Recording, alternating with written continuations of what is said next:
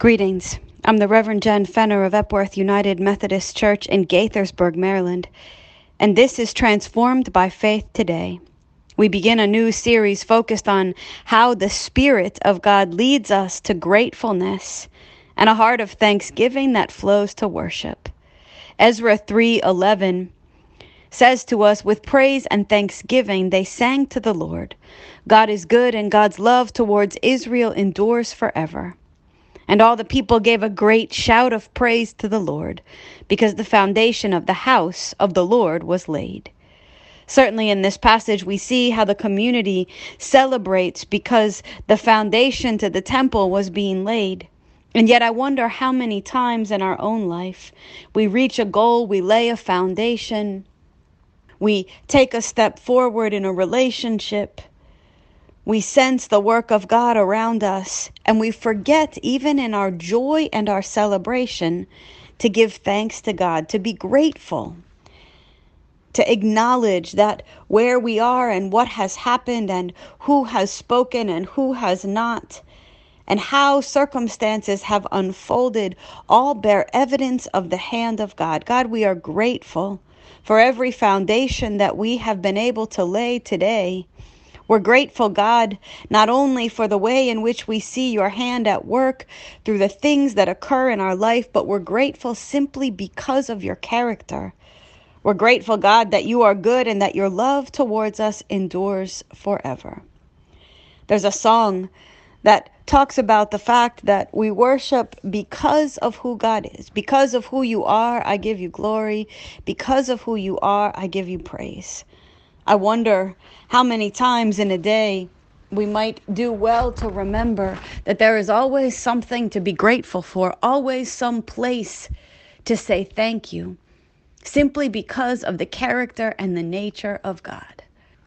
I believe, and, and COVID has only reinforced this, that the true heart of worship comes from a spirit of gratitude. That worship offering ourselves to God really begins, at least in my life, in the most concrete of ways. When I look for and see and give thanks with a grateful heart for the work of God around me.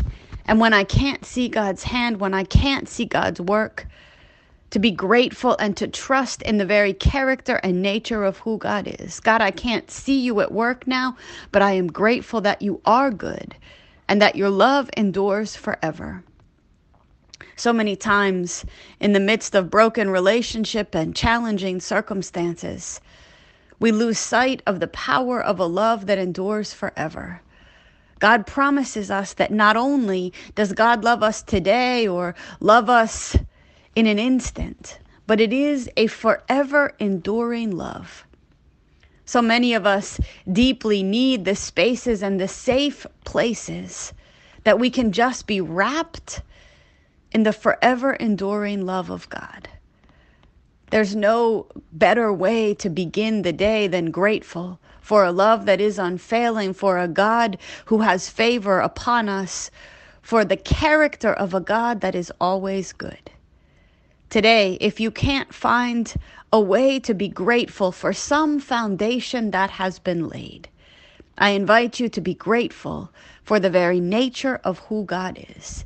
And in that gratefulness, to believe, to believe such that you would come to see the ways in which the goodness of God is active and at work in your life and in mine. God, we thank you we thank you for the foundations laid yesterday and today and the ones that will be laid tomorrow. We thank you for the details of our lives, for the ways in which there are opportunities to see you answering prayers and moving among us. Thank you, God. We're grateful that our worship comes, is born, originates in this place of gratefulness in our relationship with you. God, fill our hearts with gratitude and thanksgiving such that our worship could overflow.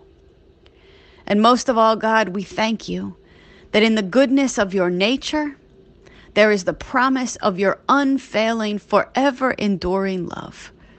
Teach us, God, to be those who walk with integrity, those who walk seeking to stand in love that lasts forever. We honor you, God. We are grateful for this day, and we ask that our lives would overflow in worship, not just in a sanctuary, not just in a song, but in the way in which we walk with and among and beside those whom you love and have given us to love. In Jesus' name, amen.